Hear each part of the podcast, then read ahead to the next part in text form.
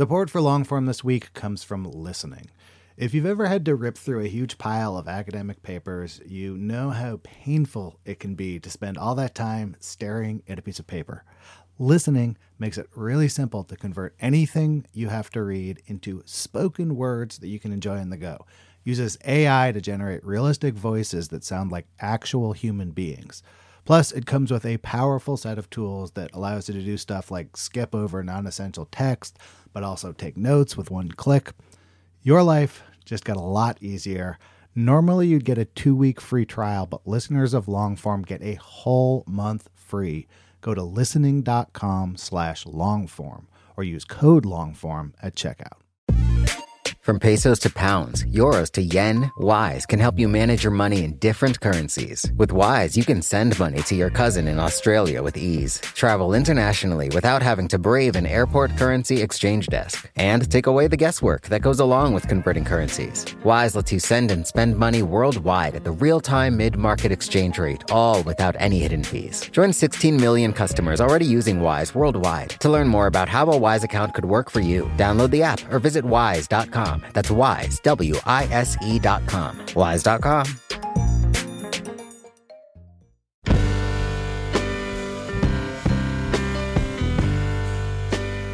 Hello, and welcome to the Longform Podcast. I'm here with my co-found my my co. I don't we're, We're co's. Max Linsky. Evan, I don't know where Evan is, but he couldn't be here. Evan's week. on uh, Evan's on vacation. You need to take vacation during times like this, even if you can't really go anywhere. You need to take vacation. My dear, dear co, who is uh who is on the show this week? Uh, I got to talk to Vinson Cunningham, who is technically one of the theater critics for the New Yorker, but uh, writes a lot about uh, culture of all kinds. Uh, he's written some great profiles. I think I became uh, aware of him as a writer um, from a profile he did of the comedian Tracy Morgan. I want to say like two years ago, which I think was on our best of the year list. Uh, and I followed uh, his writing ever since and really enjoy it. And I also really enjoyed this conversation. Excellent. I'm uh, I'm a big Cunningham fan. I'm glad you got him on the show, man. As always, the show is brought to you by MailChimp. They make this show possible. They also make email newsletters possible for some of the biggest and best businesses in America. Make yours one too, thanks to MailChimp. And now here's Aaron with Vinson Cunningham.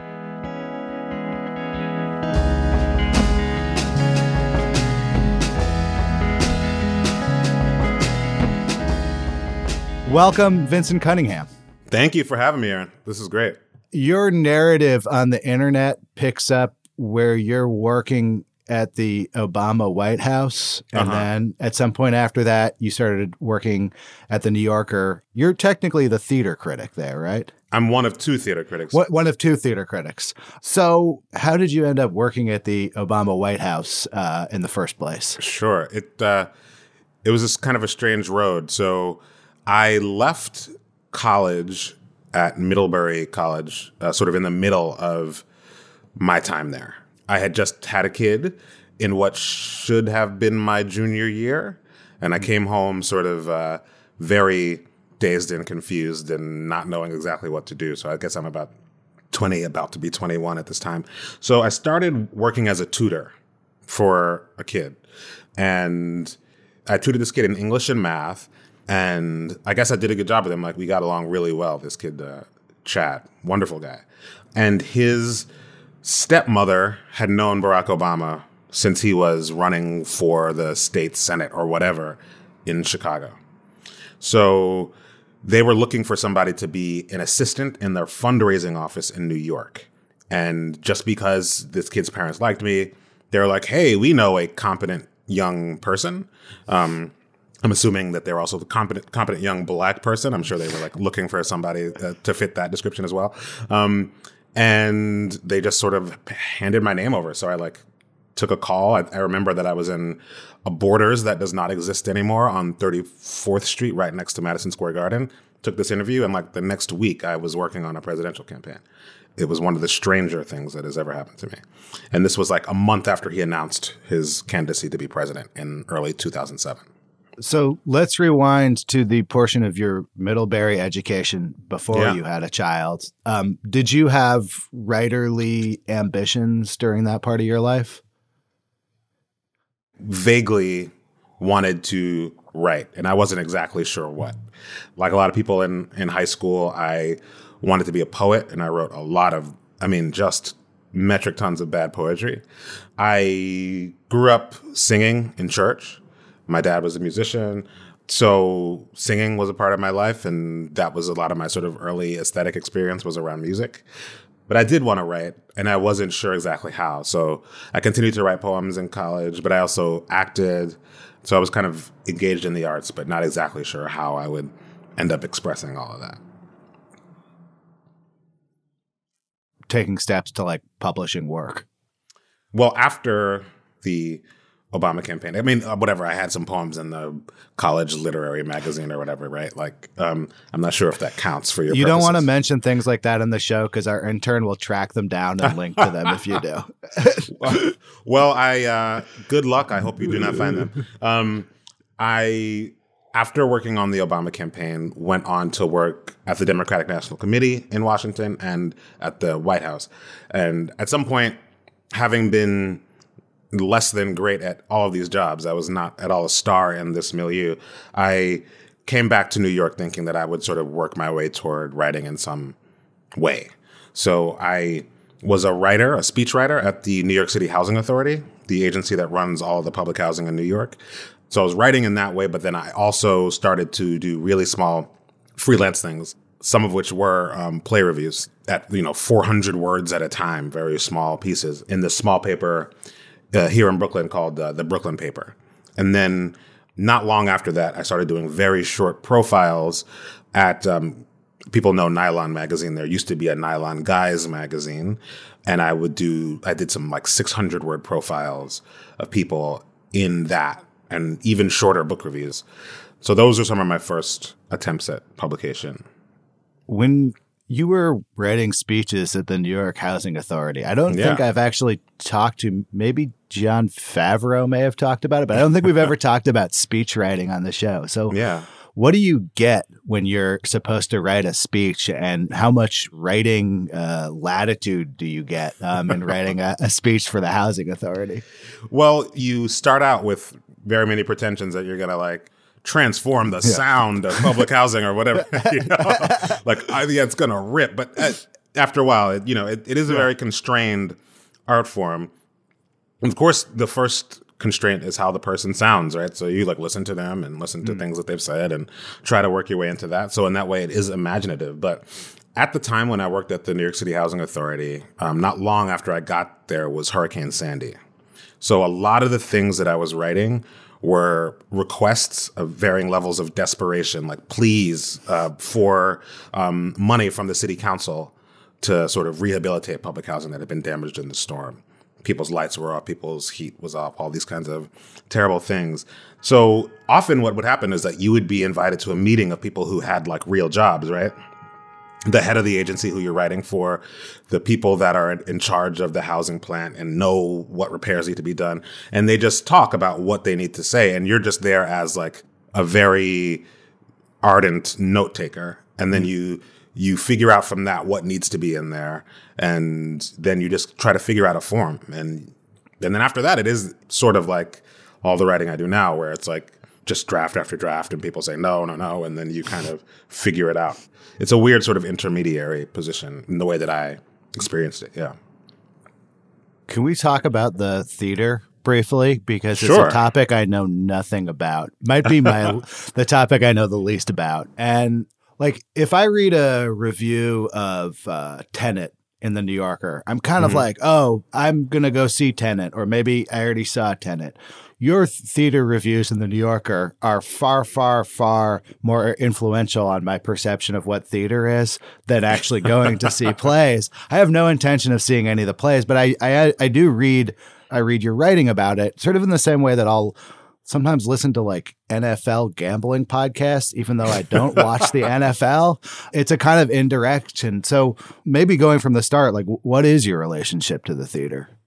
I I love theater, and, and it's interestingly been a part of my life intermittently almost all the way through. So in high school, I was in a lot of plays, largely musicals, even though today musicals are not like the first thing that I run to. Certainly, that was an early part of my sort of artistic creative experience.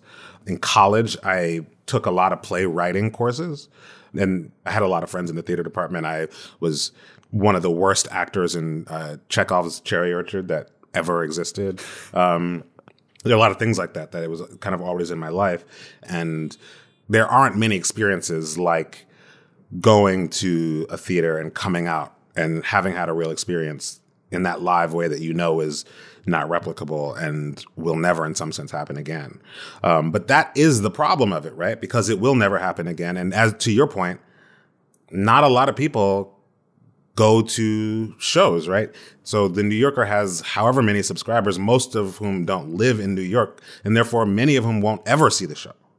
And so part of what I think of that job as being is like democratizing that experience.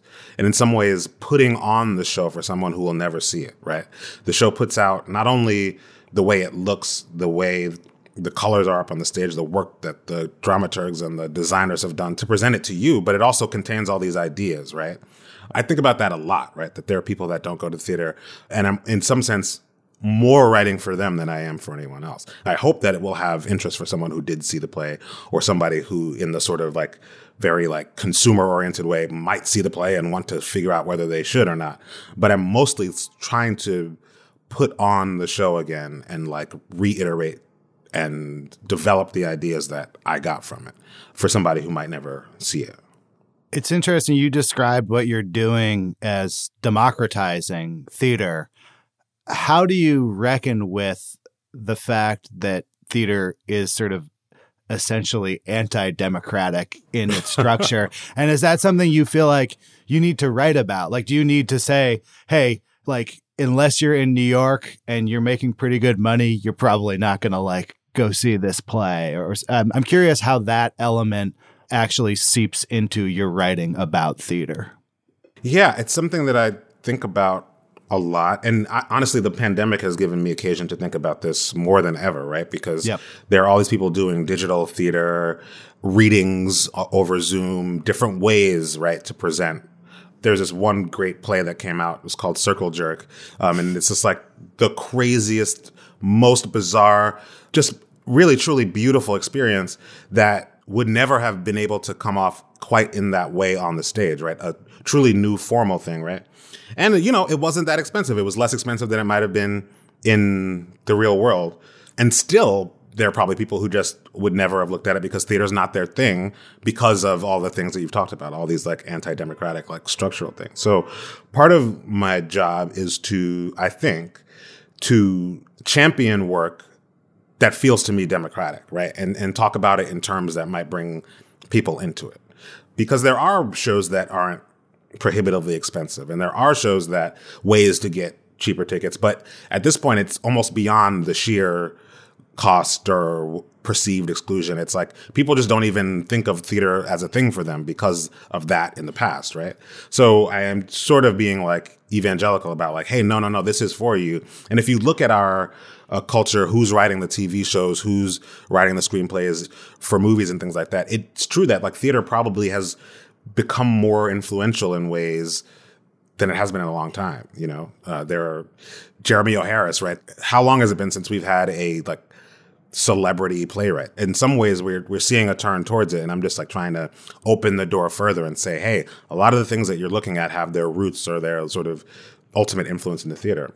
But then also, you know, I recently I wrote something about sort of what it means to be an audience member during the pandemic. But my truest thing was to say also we need to reinvest in theater, like the country needs to reinvest in the arts generally, but also in theater specifically, right? Like in the New Deal, a lot of that money went toward artists to go around the country and make murals and put on plays and things like this. Like we we need that again. And so yeah, also directing it toward not only the sort of theatrical establishment in New York and everywhere else, but toward the government to say, you know, you have a part to play in this as well. So the column is a really interesting space where it's like you can do the review of the show and talk about one show at a time, but because it's kind of so open a forum, yeah, sometimes a couple paragraphs can go to like then making this other kind of appeal, right? So definitely. I was thinking about so you're kind of going where the medium goes, right? There's a pandemic, theater goes online. Okay, you're online. Yeah. And I'll tell you my subjective and totally uninteresting personal experience, which is like I love music. I love to listen to music.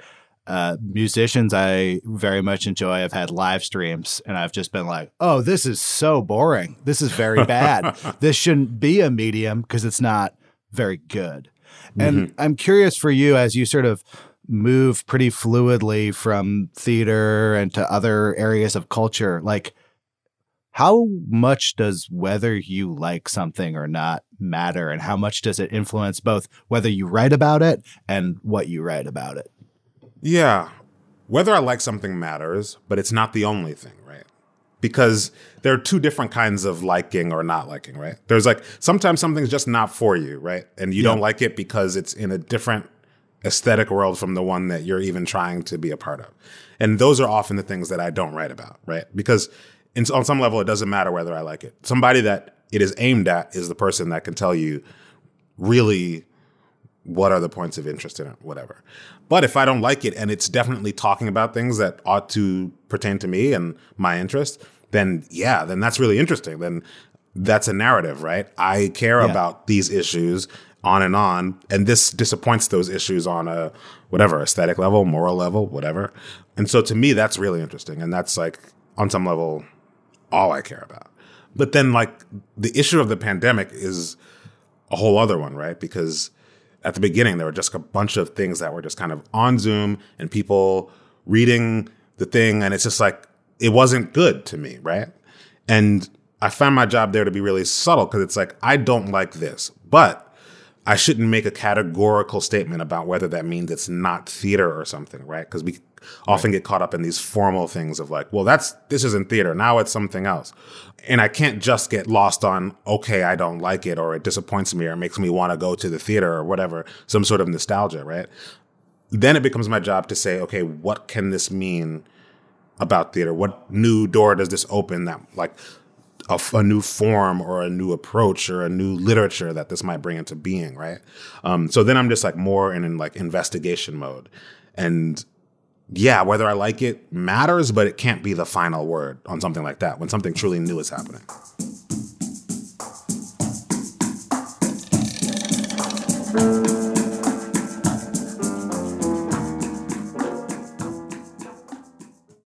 Support for Longform this week comes from listening. If you find yourself behind the eight ball, needing to read a bunch of academic papers or journals or any kind of dense reading material, you might make your life a lot easier by checking out listening. It takes anything articles, books, PDFs and turns the text into spoken word that you can absorb no matter what you're doing. The app has lifelike AI voices complete with emotion and intonation that creates a realistic and pleasant listening experience. So I had to go into the city for some meetings. I needed to review some PDFs, threw them in there, listened to them on the way. It was both pleasant and I kind of forgot that I wasn't like listening to a professionally done audiobook or something. Like very quickly, the voices sounded totally natural and human to me. This listening app might just transform how you consume reading material, and you can give it a shot yourself risk free. Now, normally you get a two week free trial, but listeners of Longform get a whole month free. Go to listening.com slash longform or use the code longform at checkout. Listening. Your life just got a lot easier. Wise is the app that makes using different currencies easy.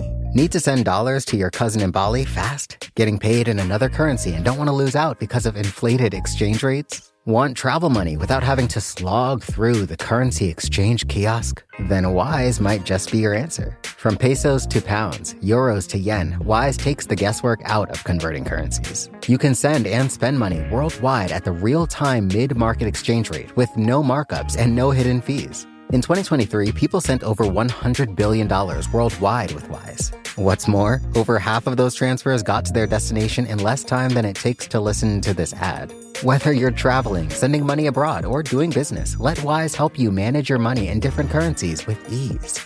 Join 16 million customers already using Wise worldwide. To learn more about how a Wise account could work for you, download the app or visit wise.com. That's wise, W I S E.com. Wise.com.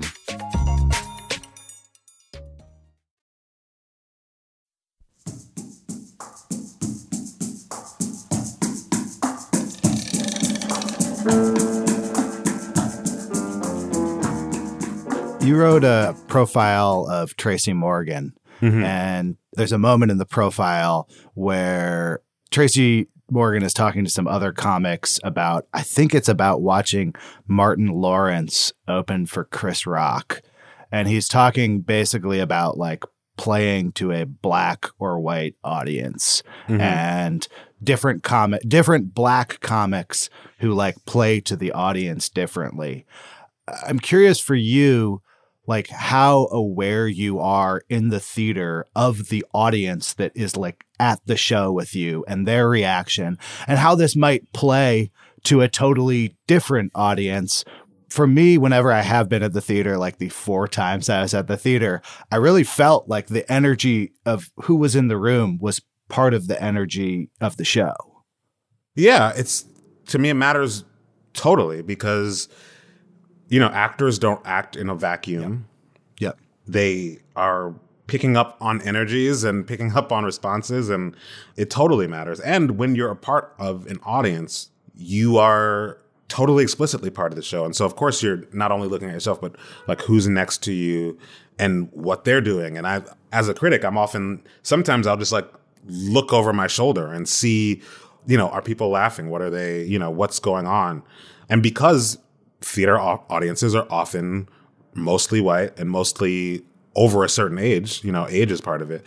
Yeah, you see how that angles the performances and you know, and th- that makes you ask questions about okay, then and this is what something that I'm still trying to tutor myself in. Okay, what is the developmental process and how do how does the implied audience, right, the people that subscribe to off Broadway and off off Broadway theaters, how does that change what they say yes to, what kind of notes those plays get, and then how can you shake that up a little bit? How is freedom won in the context of that very audience dependent kind of art? So that's sort of one of the frontiers I want to get to is like in terms of knowing that.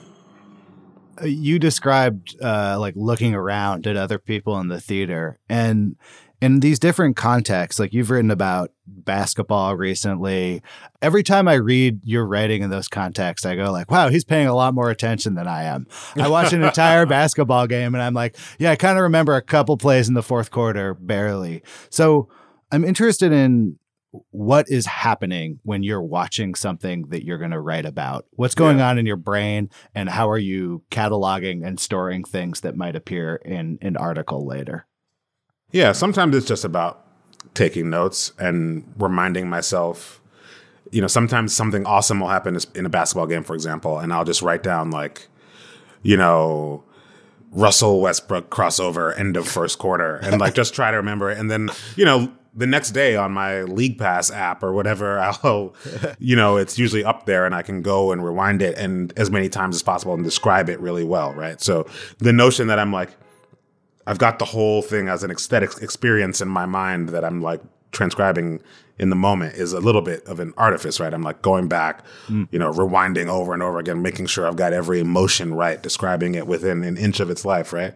But yeah, I, I think the job is just paying a bunch of attention. Sometimes we'll, I'll be watching TV with my wife and it, Renee will be like, you don't look like you like this because I'll just be like squinting and like darting my head back and forth. And it's not that I don't like it, it's just that I'm like really trying to pick up what it's putting down, you know?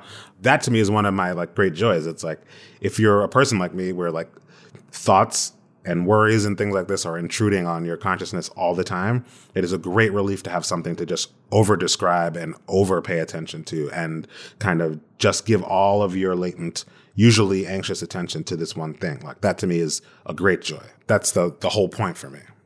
Is it coming to you on a sentence level? Like when you see, you know, uh, you write down like Russell Westbrook washed question mark or something. Are you thinking about like what how you're going to say that in a story at that point? Sometimes, sometimes I, you know, sometimes things you'll think of the sort of base level of the sentence and then sound will take you to a place where okay, I could see where that needs to be toward the end of that sentence, and and you know sometimes when you think abstractly, then all of a sudden these like concrete sounds will sort of surround that one like abstract thought. And that's what a sentence is for me. It's like mm. oh you, this little somebody it's like somebody starting to murmur into your ear. And so that happens sometimes. It often happens unfortunately like when i'm going to sleep. And it's like the decision of like do i need to get up and write a little note for, to myself? Or like when i'm first waking up like those sounds make themselves very apparent to me. But often it's just like i know i need to figure out a way to say that. And i'm just like doing a little placeholder. And then you know you open up docs or whatever, and then that starts to work itself out like with time. But yeah, the question is always how to make something equate this visual or whatever experience and turn it into the sound that is a sentence. I want to talk about your profile writing hat, but one more question for the critic hat yeah. first, which is most of these things that you're doing as a critic is you're consuming something and you're not talking to anyone about it. So there isn't like a quote from the director of the mm-hmm. play often in one of your reviews. What are the tools that you found effective to get some of that stuff into your writing without literally being able to put it in someone else's voice? Like, how do you bring perspectives into that writing that aren't just sort of, I think, I think, I think? Well, one, one thing is that for me, criticism is one of the freer forms of writing. Mm.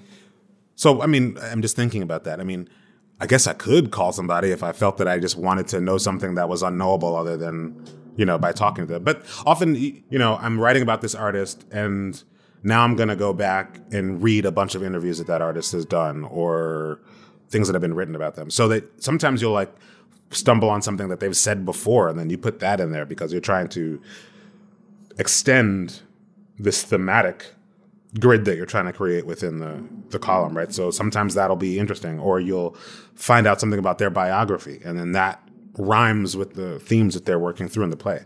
But to me, I think, I think, I think, I think is on, for better or worse, the rhythm of criticism. And, mm. you know, so on some level, you cannot be afraid of that pattern. You know, you got to say, yeah, sure. I think, I think, I think. Here's a fact, but this fact matters in this context only insofar as it relates to something that I think, I think, I think. So it always gets back there. And I think critics are people who are comfortable with with really just presenting their opinions as aesthetic objects, right? That's what a column is. It's like here's a beautiful presentation, hopefully a beautiful presentation of simply what I think. Looking at your writing from before and after you started at the New Yorker, did the voice of your I think change when mm. you started at the New Yorker. It's a place that's associated with like its own voice. Like there's a New Yorker voice as well as a yeah. voice of all the writers. You know, it's hard to tell. And when I look back at my older work, I think the differences are more potentially more structural than stylistic or vocal or whatever. I still hear myself in all of my work. And it's hard to tell also because it just is a temporal fact that my New Yorker work has happened after my work in other places. And so I view myself as still getting better at writing, hopefully, and still in what I think of as a kind of apprenticeship moment in my like life. I still am really, you know, just reading, reading, reading, reading, trying to get better. So, you know, some of the things that you might chalk up to the New Yorker, I you could also just chalk up to me trying to get better and figure out new ways to say things. But, you know, getting better at writing is such an intangible process. I look back at things and I'm like, okay, I'm definitely better than this, but I don't remember how, except for we're just writing a lot, you know, how I got better or how I changed my angle, which to me is what I sometimes I'll just like when I'm lost or I don't know how to sound, I'll just make the font really big because I just feel closer and it's like then I can, you know, maybe that's what I need to do is like just be a little bit closer in perspective and this is creating some sort of illusion, you know. Those angles of approach are the things that I think change the way you think about writing. Yeah, as as time goes on. So, how did you come to the New Yorker? Actually, we uh, we, yeah. we, were writing 400 word uh, reviews for the Brooklyn paper, and then uh, at some point you started writing for the New Yorker. How, how did that happen? Yeah, I just kept writing in different venues, and it really is a kind of trail of serendipity. But toward the end of 2014, This was when McSweeney's Internet Tendency, the website, was still doing this column contest. I don't think they do it anymore. But at the end of every year, they would do a contest where people would send in their ideas for a year long column. And five people would get a column and they would publish your work for the next year. So at the end of 2014, I, I, was one of the winners of that contest. So I got this column. And then, so as I'm writing this column for McSweeney's, I also was pitching things to different places, most of which kind of went unanswered or whatever. But I did get to do a really a, a, piece that I had wanted to do about a Kehinde Wiley exhibition for the Awl, which was one of my favorite websites, and still uh, is very sad to me that it doesn't exist anymore. Um, that piece I'm still very proud of. And after that, I felt something change. Like after that, the Times Magazine reached out to me, uh, which resulted in a couple of pieces, one on the web there, and I did a couple things in print there.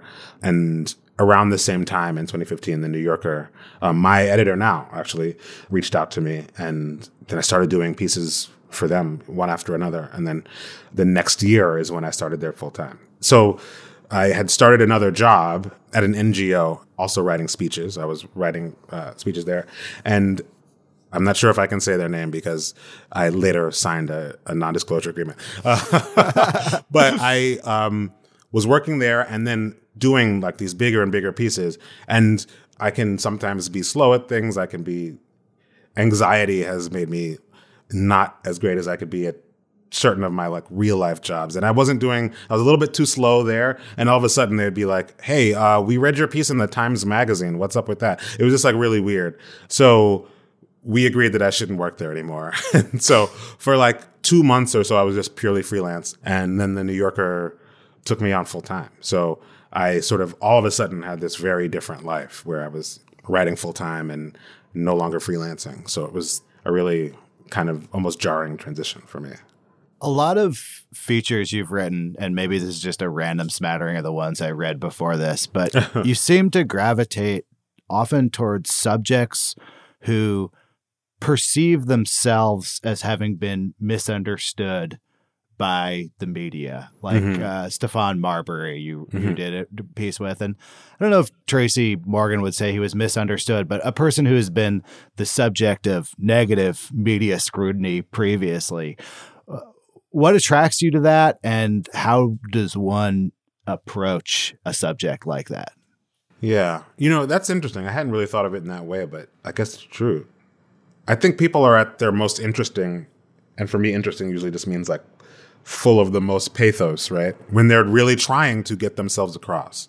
Yeah. And they're, you know, one of my real interests and also like great horrors is like how we try to communicate just one to one.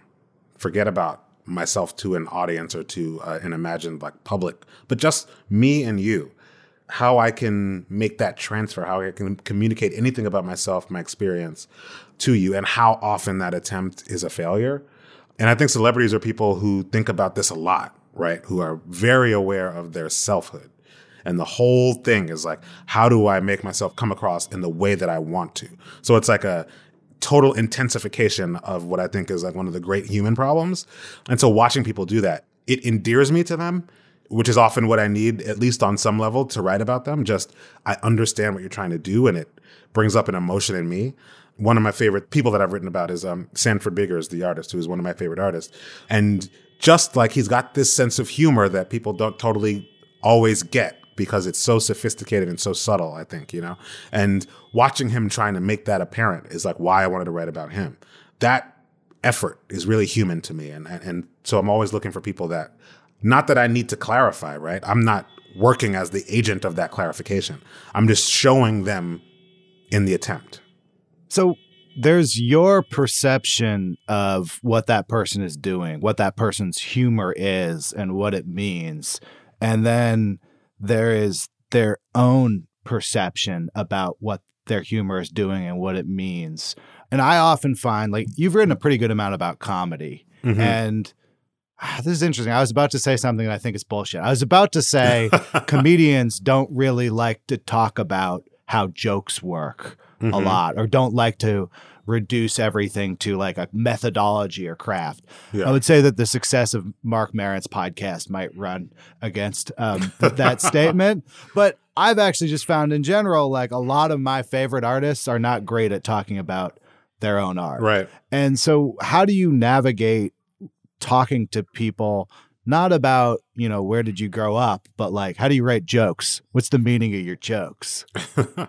well, yeah, I think too that people often, you know, and whatever you're asking me about my work, and I feel that like, I think it's hard to talk about how you do what you do. Yeah. Because if you knew it, you wouldn't do it, right? Like the reason why I start every piece that I do is because I'm not sure how it's going to come off. And, you know, that discovery is why I do it. And I think that that applies to artists of all kinds, right? So when you ask someone, what they think they're doing, they often are just like looking at you like, I don't know even what you mean, right? Like, or they're like totally down to do it. And even as they're telling you it, in your mind, you're thinking, that's not why it's funny. You know, like you like to talk about this, but you're actually wrong, you know? Yep. Um, and that's where I think it's interesting to approach. I think I approach all of my profile writing or feature writing or whatever as essentially a critic, you know?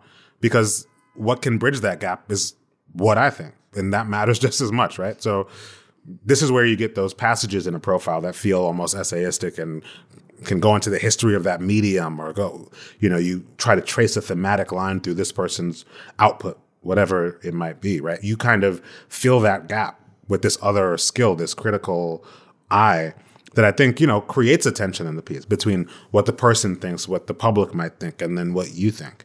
I think that is to the good of a profile because it doesn't want to be stenography of this person's point of view. It's a meeting of that point of view and yours. And that's what makes like I think a good profile is one that brings those two things into stark relief. Yeah, I think that profile of Tracy Morgan actually qualifies in that it's actually criticism, not a profile. It's actually kind of a giant review of why Tracy Morgan made the TV show The Last OG, Yeah. which you know, I I think I've maybe seen one episode of the show, and my sort of assumption was he made that show because that was the show that sold to a network or whatever. And it, it takes very seriously the idea that like the last OG is almost an auteurist work that like makes sense in the grand universe of Tracy Morgan. You're kind of in a way it feels like a lot of what you're doing is trying to put yourself in the situation where anything they work on might be like the most important thing to them. There's that scene in the in the Tracy Morgan one where he's watching like a 2008 movie and he's like my acting is so good in this, you know? yeah. Tell me about putting that together, hanging out with someone in those kinds of contexts. Like there's a lot of scenes in that. It seemed like you must have hung out with him a lot to do that story. Yeah, we I mean there are lots of different ways to hang out with somebody. And that's that's like the art of planning out a profile, I find. Yeah. is like in some ways telling them at the beginning and many like entertainment people with you know actors or whatever they kind of get this because they've made a movie so Yep. you can kind of almost storyboard it for them it's like hey like one of these times i just need to talk hang out with you and we talk and that way we fill in a lot of your biography and we fill in all these things and you tell them why right Yep. justify your presence to them because the worst thing is for them to just get tired of you being around. One time I'm going to come and I'm going to be on a movie set. And we'll talk a little bit, but I'm mostly there to be a fly on the wall. And that's what the first um, scene in that piece is. Like me on set with him, he's talking to me, but I'm watching him do takes of this show, right? I just need to be around. There's a scene that's backstage before he goes on stage at the Beacon in Manhattan. And that was one of those things where it's like, I just want to be there with you. I'm going to be there. I'm going to go into the backstage. I'm not going to say anything. And, you know, on and on, you know, four or five different ways of hanging out that you kind of explain to them and that they can sort of wrap their heads around. And that's fine, right? My sense of what it takes to get something greenlit or whatever is that like the commercial thing of just like, hey, this sold, so we're working on it. Even though there is the commercial drive, on and on, all the constraints that exist in, in that world. They use those opportunities one by one in order to get something across. Otherwise, you know, if it's all just cynical, which, hey, I think that's a fair point of view, but if it's all just that, then it, it's certainly not worth my talking about it, right? Hmm. But that's in some ways another expression of the problem of what it means to write for a magazine, because especially in culture and the arts, usually you're talking to someone when they've got something happening, right? So there's always the danger of just being a branch of public relations for this person, right? Or just sort of a step on a media tour. So just like you are trying to make a kind of art out of that opportunism, you have to imagine that that's what they think of their job as well. Like, okay, I got this TV show. How do I get as much artistry out of this ultimately commercial enterprise, right? So, in some ways, I feel sympathetic to them because I feel like I'm in a similar, even though much different and lower level, a similar problem in terms of how I, from piece to piece, get my work done. Do you think about that in choosing stories? Like, I honestly think in booking this show, you know, I do like 13 shows a year. And yeah. I could easily fill it with people whose writing I really admire, who are going on a book tour to promote a book that's super important to them. But also, I'm interested in the parts of writing that aren't when you have your biggest book coming out. I'm interested in the low moments. Like I didn't, uh, you have a novel coming out, as I understand it. I didn't actually know that until seven minutes before this interview. when I looked you up, I just like your writing. So, in thinking about one year in the writing life of Vinson Cunningham, like you're not going to see every play, you're not going to write about everything. What what does your dance card look like, and, and how do you construct it? Yeah, I mean, this is part of the benefit of working with an editor. You know, my editor David Haglund is like he definitely is one of my best friends because I talk to him more than anybody, right?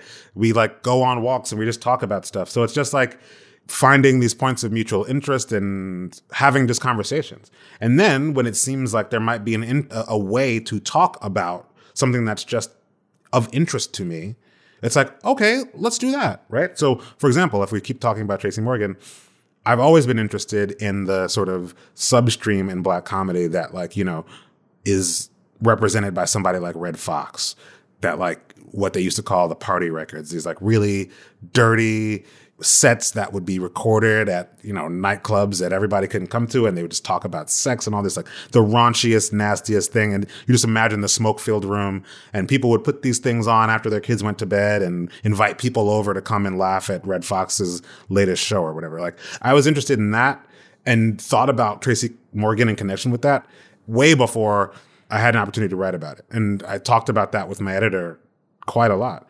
And so when it was possible to talk to him, we did for that reason because it was already part of this like ongoing conversation really that I have with my editor. So that's part of it, right? What are the opportunities to talk about things that I care about? And I think that that logic extends itself to what I choose to write about in terms of criticism as well. Maybe it's selfish to say this, but I think of writing magazine pieces as like excuses to write about. It's like, how do I turn this person, this profile, into a reason to write an essay about something that I'm interested in? Same thing with a column.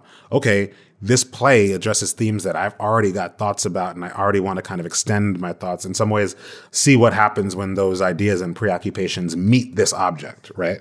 So, all due honor and respect for the work, for the person, um, and that's the only way that you can write about a person or a work of art is to give it respect and dignity. Um, but always keep that kernel, right, of just like, what does it mean to this set of concerns that I've been carrying around in some cases for my whole life, right? And so that's the way to pattern it, right? You certainly can't write about every play. I and Alexandra Schwartz, my friend and co-critic, we sit down with our two theater editors, so it's four of us, and talk about what's coming out, and then we sort of will claim week by week depending on the plays that are going to be out that week. And then we see a bunch of stuff, and then you just decide to write about one or two, depending on how much space you've got in the column that week. So it's got to be stuff that you can thread together with your own interests. Or otherwise, uh, you know, what's the point, right? And does that interest thread therefore kind of include your editor's interest thread? Like if you're interested in something and your editor's like, this is a zero interest for me, is it kind of a dead end? No, not at all. No, no, no. I mean, uh this is what I love about the New Yorker is that at the end of the day, everything is about what the writer wants to do. If it's something that, for example, your editor brings to you and you're not interested in it, then it's it's over. Nobody ever forces you to do a piece. And if you're interested in it and your editor is like doesn't really get it, they're just like, okay, go ahead. And then if you can tell that they're just not into it because of whatever reason, that's all the more enticement to make it really interesting, right? It's like yeah by the end of this, I'm going to get you to care about this. First, my editor, and you're going to be a proxy for the rest of the people that will read this without necessarily having a pre existing interest in it. I think everybody at the New Yorker, the editors, the whole logic of the place is it's only worth doing is if the person writing about it is truly enthusiastic about it.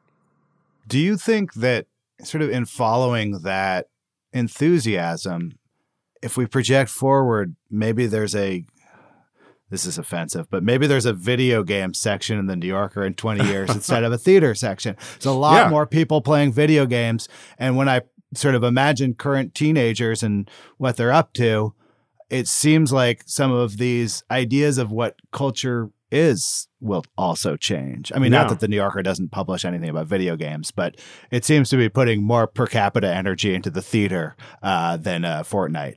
Yeah. I think that is inevitable. And I think it's all to the good, right? It's up to the theater. And in, you know, in this part of the theater, I'll include myself, right? The actors, directors, dramaturgs, and people and critics, people who write about the theater. It's up to this community to continue to make it a thing of interest. Otherwise, it won't be worth writing about, right? Art, whether you like this or not, art has to justify itself hmm. in terms of the interest of people who come to see it. And so, theater will never die because it is, I think, ancient for a reason. It speaks to things in us that in ways that nothing else truly does. So it won't die. But if it's, you know, not something that 1.25 million New Yorker subscribers are interested in anymore, it won't be there. You know, I imagine that that's true. So I don't want that to happen. So part of why I try to write really well every time is like, this is why you should care about this, right? Simon Parkin, who writes for the New Yorker, has written a lot of things about gaming that I read because I don't. I want to know what's going on. Adrian Chen is no longer at the New Yorker, but he, to me, is just whether it's gaming or so many other parts of our online life. I, he's sometimes I, I read his work and think like, this is what writing is gonna be like, and you know, he's like, you know, fifty years ahead of his time in terms of the things that he he cares about, you know. But um, that's all to the good, right? I mean, this is one of the ways that criticism can isn't totally just parasitic on art is like totally co-equal with it right? Because one of the ways that you create a constituency for art is to write about it really well.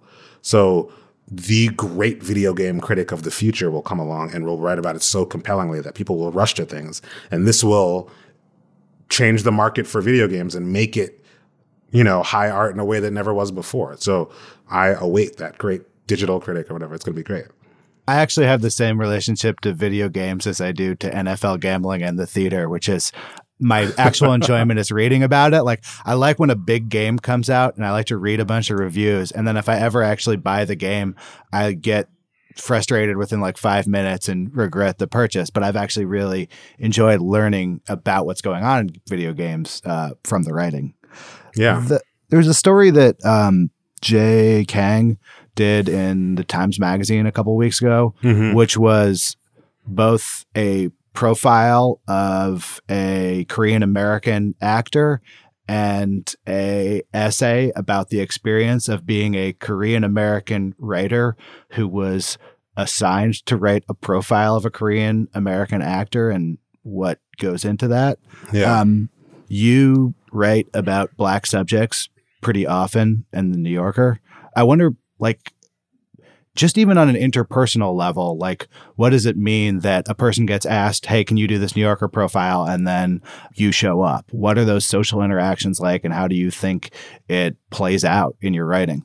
Yeah. First of all, that profile of Steve Yeun is brilliant and beautiful. And I, you know, Jay is my friend, so it's like I always am feeling biased toward him, but it's just an amazing piece. And I was part of thinking that pieces are good is beating back your insane jealousy at the person who who made them. So I'm still working on that. Um, it is it's something that I think about, and I still haven't totally resolved it. I want to write about things that I'm interested in, and one of the things I'm interested in is Black people and the art that they create.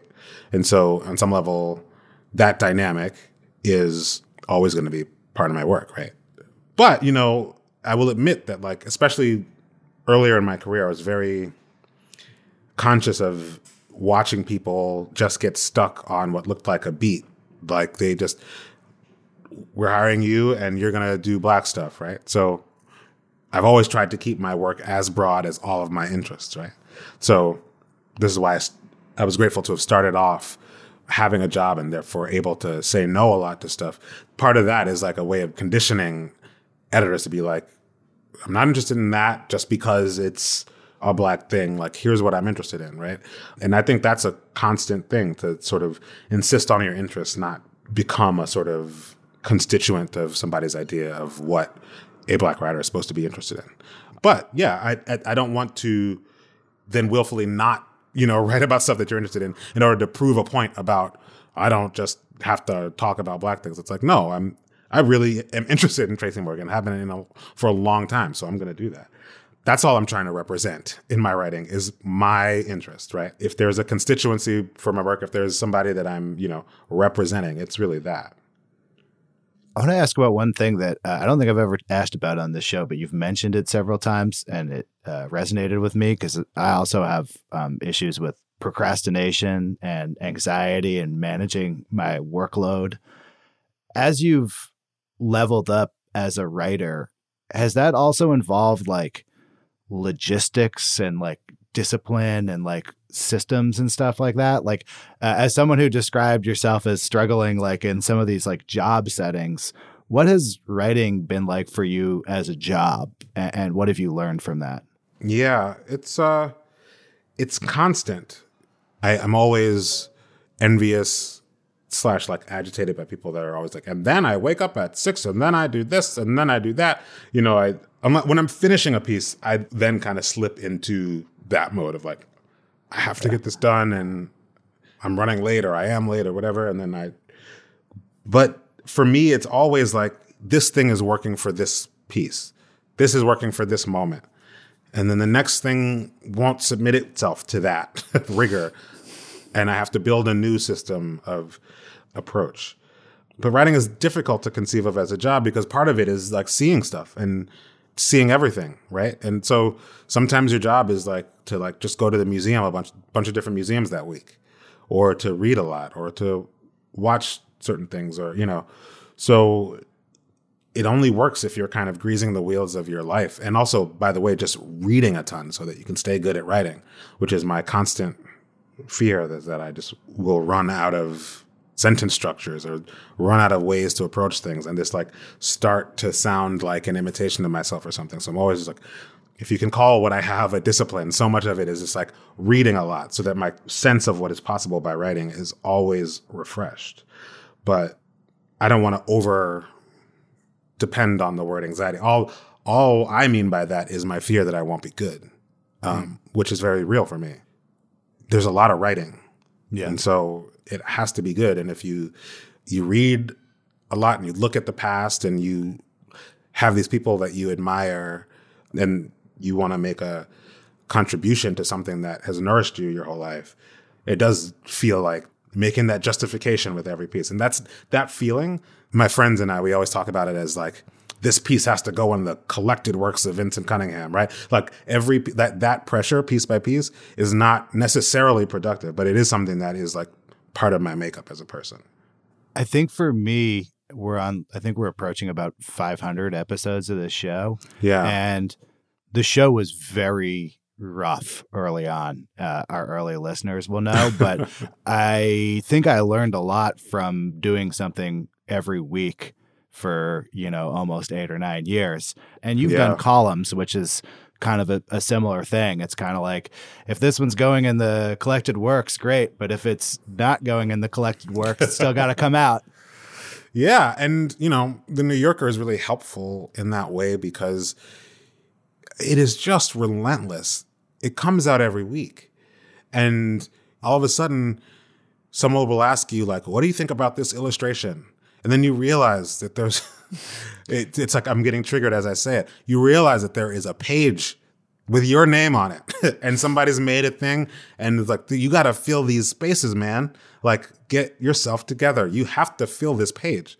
You know i i love the how the theater column is always like you know the last or second to last page in the magazine. I love occupying that that real estate and it's like dude you have to fill your page. And so yeah that's the part that gets you out of your head is like the cold clarity of necessity, you know? But it's hard. It's it's hard to balance that sort of workman like necessity with like, you know, your desire to live up to something and, and meet a standard. So that's what my struggle with work has always been. It's like, you know, I want to show up and really make the most out of it every time. This has been great. Um, thank you for coming on. This has been so great. Thank you so much.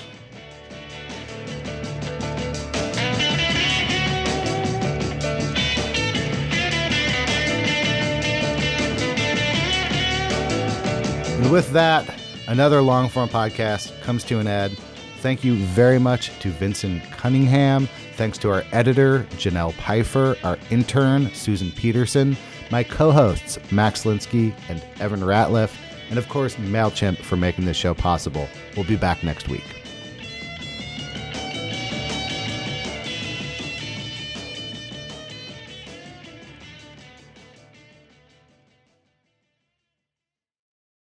Support for Longform this week came from listening. Listening makes it easy to convert written text to pleasant audio tracks you can take in no matter what you're doing.